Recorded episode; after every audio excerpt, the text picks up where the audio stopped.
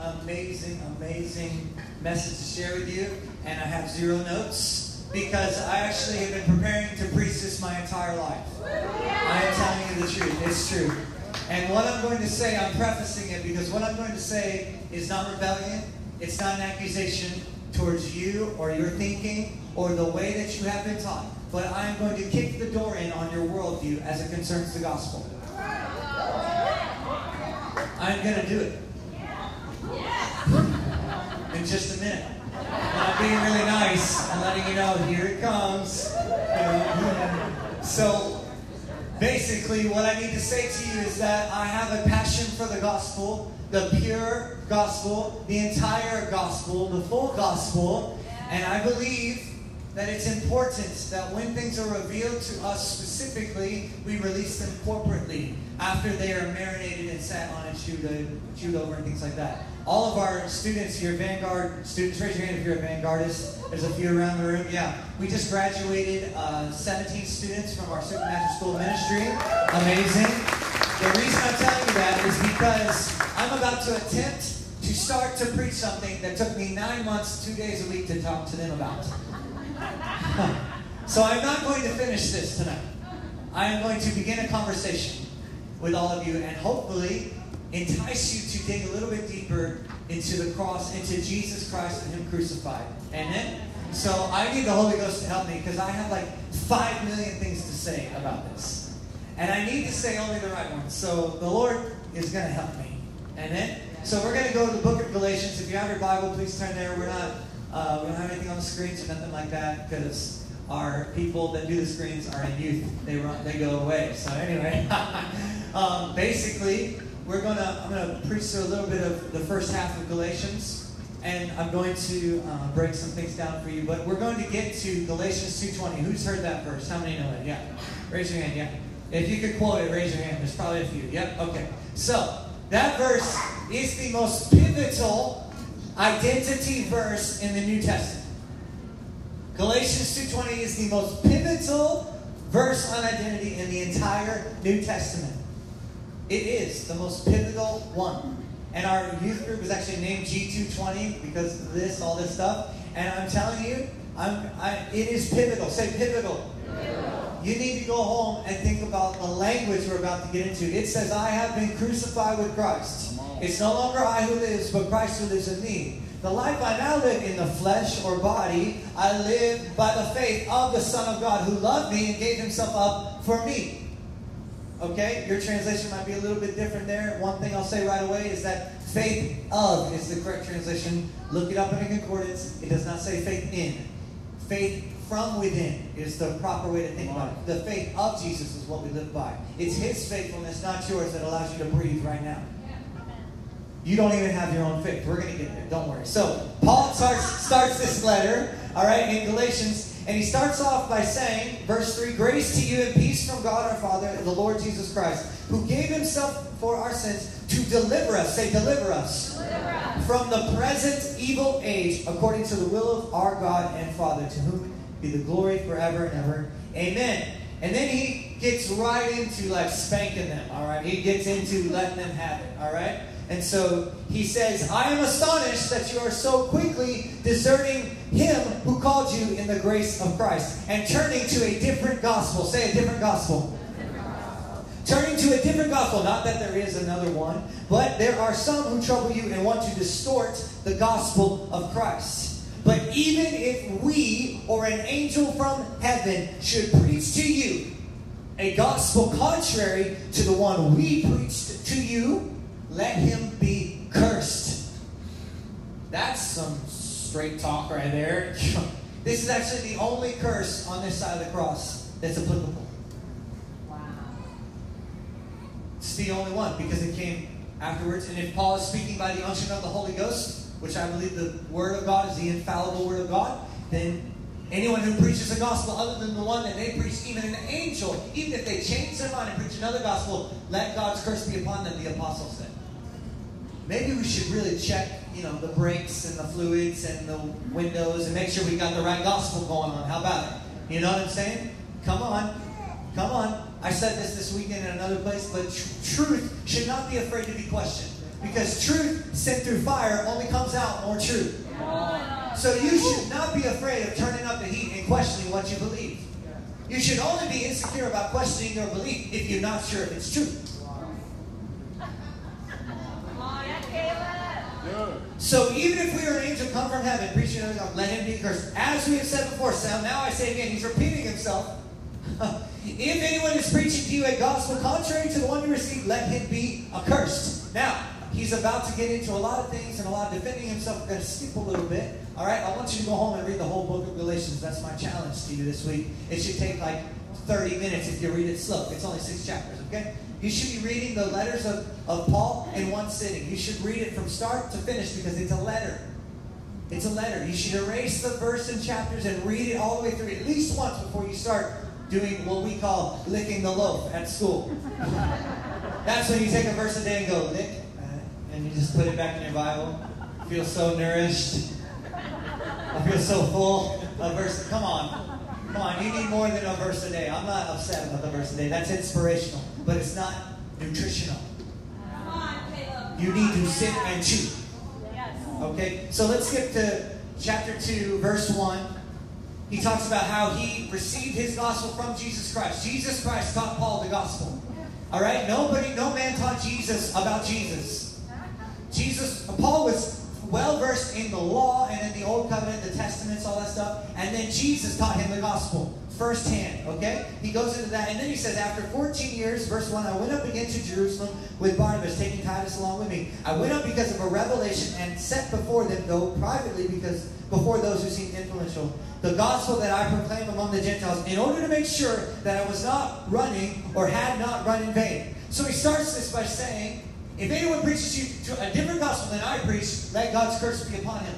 No partial gospels in the kingdom. And I have a major concern, people, that we have believed the partial gospel. I have a major concern. And that is why I am throwing a line in the sand. I am throwing my flag in the ground as the leader of this crazy bunch of people and telling you what I think is the full gospel, what I believe has been revealed to me by the Holy Scriptures. And if you investigate it for yourself, just like the Vanguardists did for nine months, digging in here, trying to prove it wrong, you will prove it right. We're going to get there. Haley. It's okay. He says, I do not want you to believe another gospel. Then he says, after 14 years, say 14 years. 14 Come on, homeboy went to the secret place for 14 years before he asked anybody if he was right about what he believed. Huh. What? You think an hour of praying is long. 14 years later, he goes, maybe we should check with some other people whether I agree with them on the gospel or not. That's intense. Anyway, Paul's an intense guy. So he goes and he checks with the leaders of the church Peter, James, all those guys, right? And says, hey, what's going on here? And so on uh, verse 9, or I'm sorry, verse 6, it says, From those who seem to be influential, what they were made no difference to me. God shows no partiality. Those I say who seemed influential added nothing to me. Meaning he went to the secret place for 14 years, got a revelation, went to the others, and they were unable to add to his gospel. We're talking about Peter who walked with Jesus in the flesh, unable to add. Think about this stuff, man. John, the beloved, laid his head on the chest of Jesus, was unable to add to the gospel that Paul believed and Paul preached. That's that's intense. I don't know what to say about that, except that's crazy. And then verse 10, he says, Only they asked me to remember the poor, the very thing I was eager to do. And now we get into the good stuff. Because that most pivotal statement, Galatians 2.20, do you know that came out of a, a brotherly disagreement? It came out of an argument between Paul and Peter. That verse is only in our scriptures because of an argument. Two dudes had it out who loved Jesus. Let me just say to you, if you can't put your truth through fire, you might want to get a different truth. If you're not willing to argue with your brothers in a healthy, respectful way and say, no, no, this is what I see. No, no, this is what I see. I'm not talking about the mean, bitter, disrespectful stuff. I'm talking about sitting down and asking important questions about why we believe, what we believe, and where we learned it, and all of that. And what scripture backs it up and what scripture doesn't. Because the Word of God must coalesce, it must fit all in one piece. It's God breathed. That means it must be perfect and work together. It can't fight itself. So your revelation of one part of Scripture, if that revelation disagrees with your revelation of another part of Scripture, you got one of them wrong. I'll say it again. If your understanding of one part of Scripture directly disagrees with your understanding of another part of Scripture, one of them is wrong. Not the Scripture, your understanding. Are you tracking with me? Yes. So this is the this is the crucible of the Word. We need to turn the flames up a little bit and make sure we got the pure thing. Is what I'm saying. Because the fruit should be signs, wonders, miracles, dead raised, all that stuff. And I'm sorry. I don't see enough of it in my life. So I'm ready to turn up the heat. Okay. Yep. Me, you too. Gigi awesome. All right. So, verse 11. When Cephas came to Antioch, I opposed him to his face. I love that verse. Paul says, I got in Peter's grill. I opposed him to his face. I'll paraphrase for you. He basically was being a hypocrite. When the Jews would come around, he would act one way, and when they left, he would act another way, with all the ritualistic uh, parameters of the law washing, ceremonial things, all that stuff, acting one way and being another. And then he gets into verse 15. Here we go. Are you ready? It says, We ourselves are Jews by birth and not Gentile sinners. Yet we know that a person is not justified by works of the law, but through faith in Jesus Christ. This is so awesome because Bruno basically prepped my sermon. I love it. And I have no idea what I'm talking about. I do that on purpose. So, we also have believed in Christ Jesus in order that, say in order that, or in order to be justified by faith in Christ and not by works of the law, because by works of the law, no one will be justified. All right, so what we have just entered into is called justification by faith. This is a theological position. Are you okay? Kind of like a fire hose, I get it. You're more is caught than taught. It's okay. So, you're justified by faith. Say justified by faith. He starts with the principle of believing in Jesus, saying yes to Jesus. When you say that prayer, all that stuff, you believe and you are saved. Just as if I never sinned. Justified. Just as if I never sinned. Yes? yes? That's the first pillar of his argument. And then he moves on to the next part, which is sanctified. All right? Believe it or not, you have been sanctified. Yes. If that bothers you, write down Hebrews 10.10, even if it doesn't. Hebrews 10.10 and 1 Corinthians 6. Go read those passages. You have been sanctified. He moves into that. In verse 17, he says, But if in our endeavor to be justified in Christ, we too are found to be sinners, is Christ then a servant of sin? Certainly not. This is the paraphrasement of Romans 6. Shall we continue in sin that grace may abound? God forbid. Right? So, for if Verse 18, I build what I tore down, I prove myself to be a transgressor. For through the law, say through the law, I died to the law. Say, I died to the law. So that I might live to God. Yes. Through the law, I died to the law, so that I might live to God. I have been crucified with Christ. It is no longer I who live, but Christ who lives in me. And the life I now live in the flesh, I live by the faith of the Son of God, who loved me and gave himself for me. So good. Verse 29 I do not nullify the grace of God, for righteousness were through the law, then Christ died for no purpose. Let me translate this for you. If you do something to make you holy, Christ died for no purpose. If you have to act a certain way to become a certain thing, Christ died for no purpose. Come on, bro. And that whole holiness hamster wheel is what we call it. This is a, I want to be holy. That holiness hamster wheel is a partial gospel at best. I would call it a different gospel. I'm, I'm, I'm sorry. I, did, I have a line in the sand. I'm not trying to offend you. I promise. I'm not trying to accuse anyone. I'm saying I have been crucified with Christ. It's no longer I who live. So you cannot be the problem.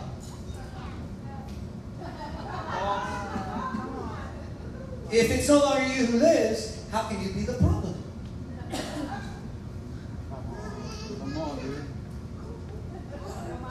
I mean, I mean, this is this is stuff to be believed, not understood.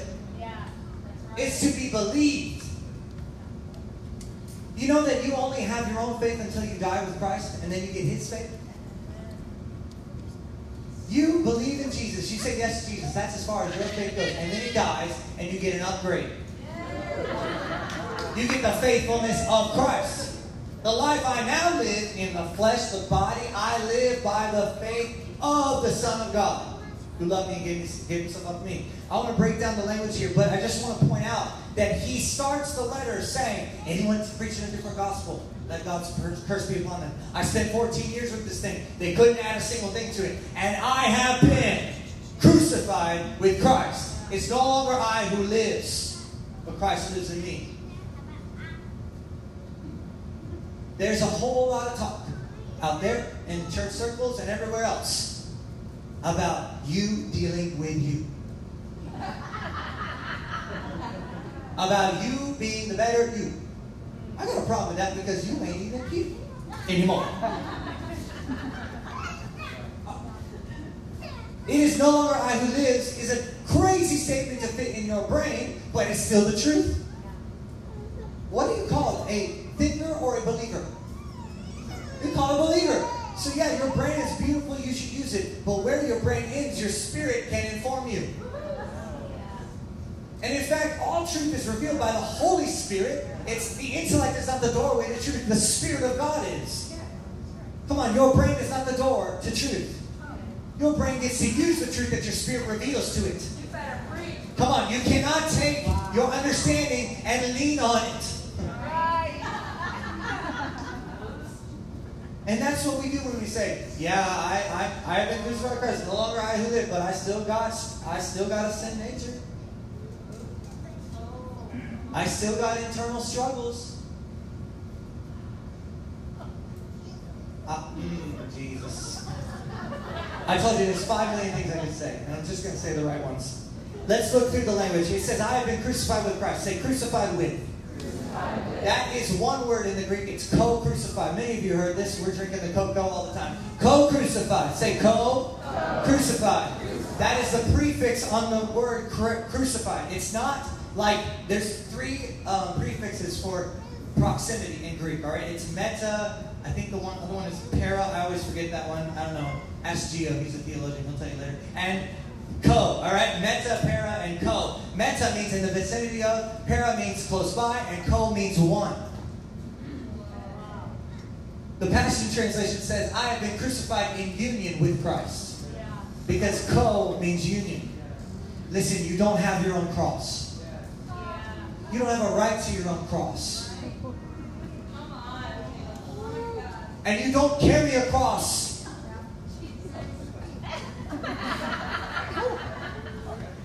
Do you know what a cross is for? For dying on. Nobody dies and then carries a cross. Come on, bro. because you're dead. You can't be dead and carrying your cross.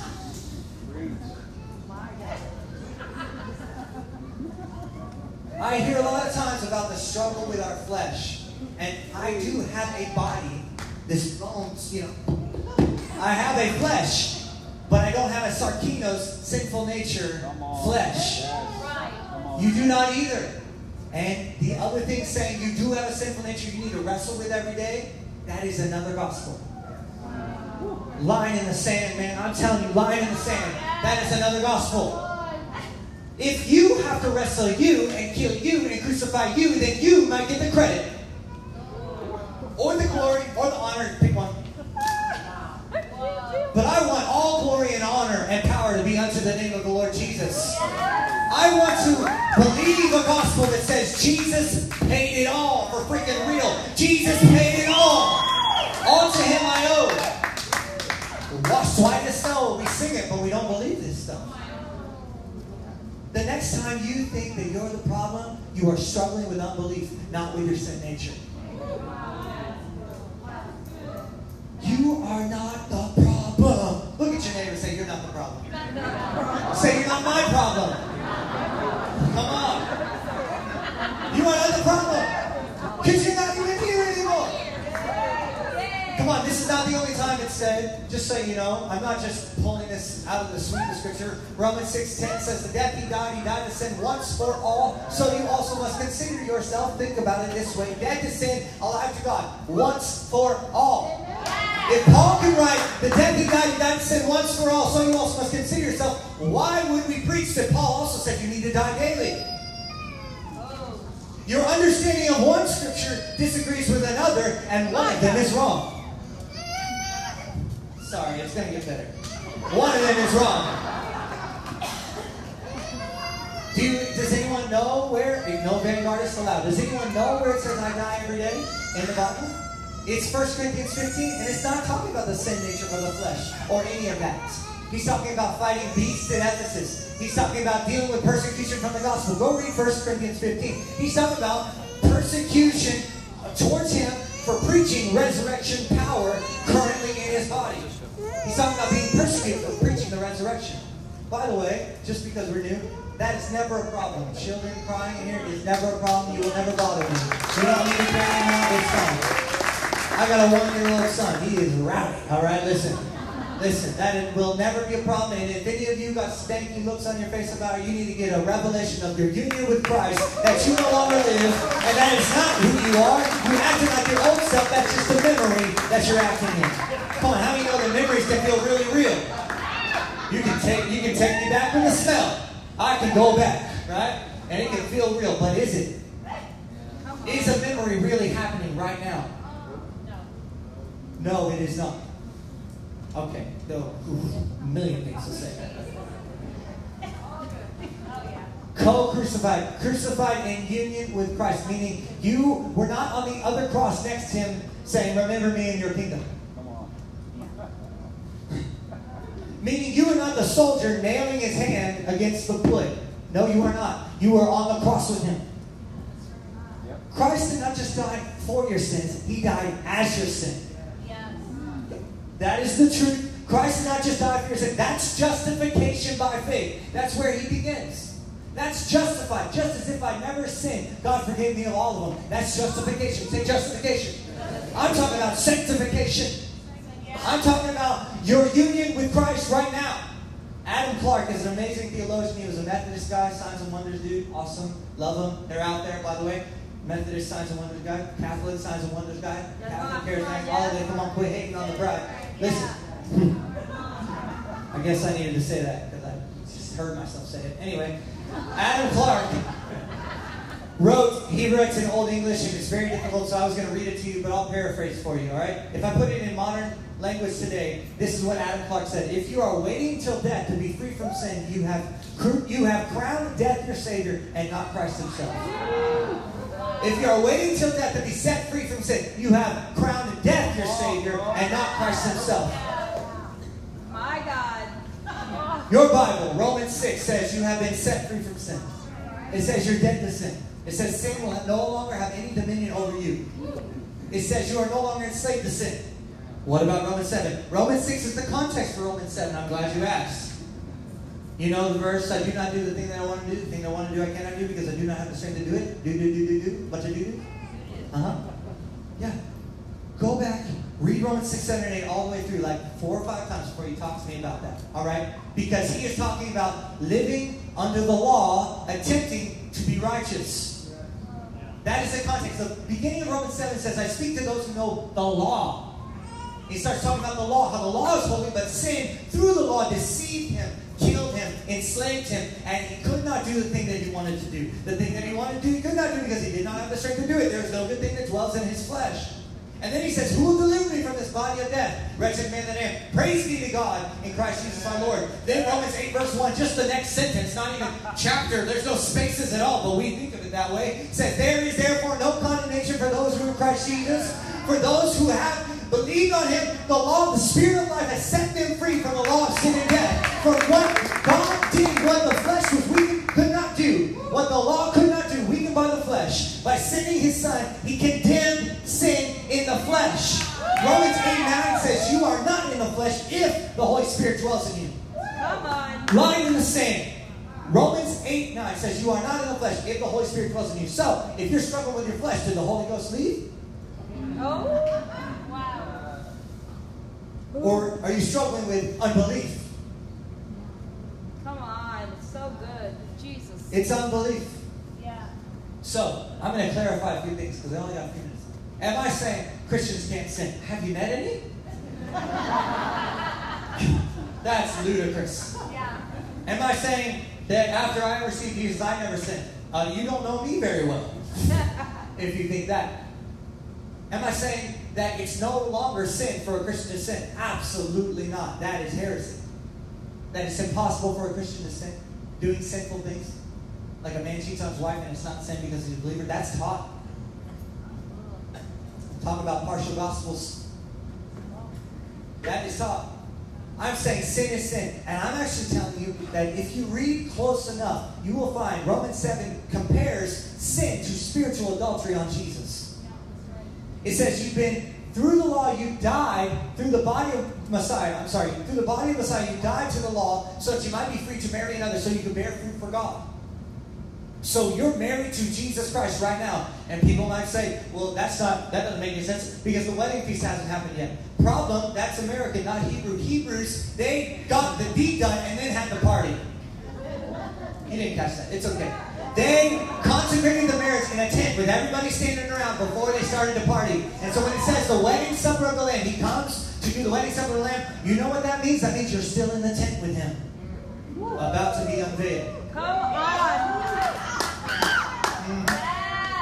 Uh huh. And let me tell you something. You don't see no junk. He doesn't see any flaw. If God calls you perfect without, without flaw within, which the Bible does, does He need corrective lenses?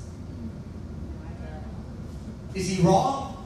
Oh yeah. In Christ, I'm I'm sanctified. How did you get out? What did you do to get out? And you might be thinking, I know. Well, but I still have behaviors. Yeah, that's rooted in unbelief.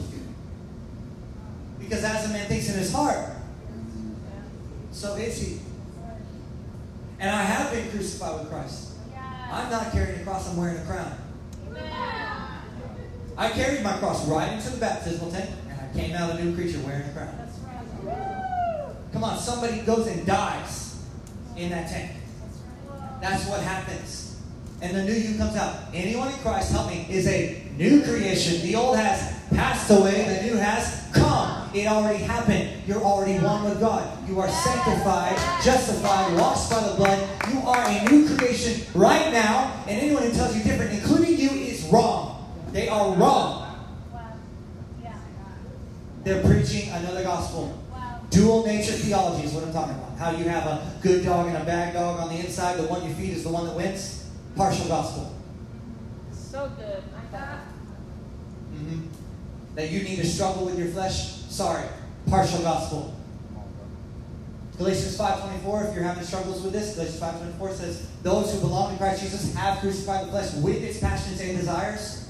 Romans 6 6 says, This we know our old self was crucified with him in order that the body of sin might be brought to nothing, so that we would no longer be enslaved to sin. Verse 7 Obviously, a dead man is incapable of sinning. Problem is, you don't believe you're dead. It's time to start. Yeah. I'm, I am planting my flag. The resting place believes that you say yes to Jesus, it's one and done. You receive the whole kingdom, and you get to discover His holiness in you. Come on. You're not progressively sanctified. You're progressively given revelation of your sanctification. Christ in you is the only hope of glory you got. Sorry. Yeah. You fighting for your own through works. You're not using the law, but you're using whatever would make you feel like you're actually more holy. Like the more you pray, or the more you read your Bible, the more acceptable and pleasing you are to God. No, you're lovely and without flaw within right now, no matter what you do.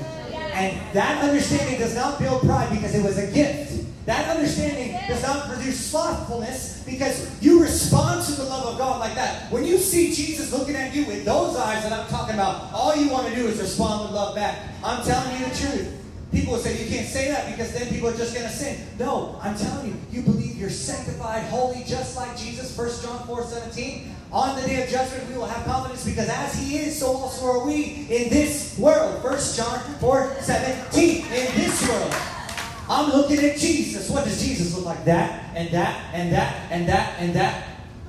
I'm looking at. Are you not the body of Christ? Does he have a sin struggle in his body? Are you not in Christ? Is there darkness in Christ? You must be the light of the world. I have to stop now. Throw on the handbrake. hmm Like I said, this is a conversation starter. Yeah. And if you believe your position to be true, I encourage you, throw it through the fire of the word Come on. Yeah. With each other. Get in a community group, wrestle this stuff out. Let's talk about it. I'll talk about it. I love to. Do it. All I